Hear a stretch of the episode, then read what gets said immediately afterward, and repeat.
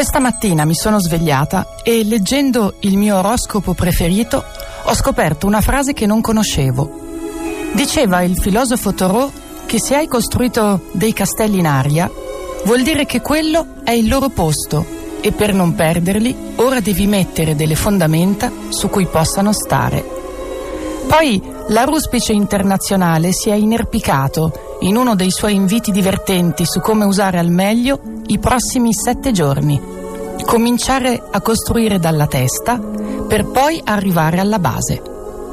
Allora mi è venuto in mente il modo migliore di venire al mondo, prima la testa e poi tutto il resto.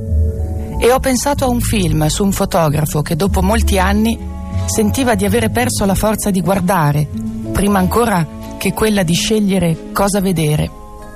Così, dopo aver forse costruito partendo dalla cima, con un lavoro che diventa un modo di vivere, e dopo aver messo i piedi per terra guardando negli occhi le tenebre dell'uomo, Salgado è andato ancora più giù e ha piantato radici in una terra arida che oggi è una foresta.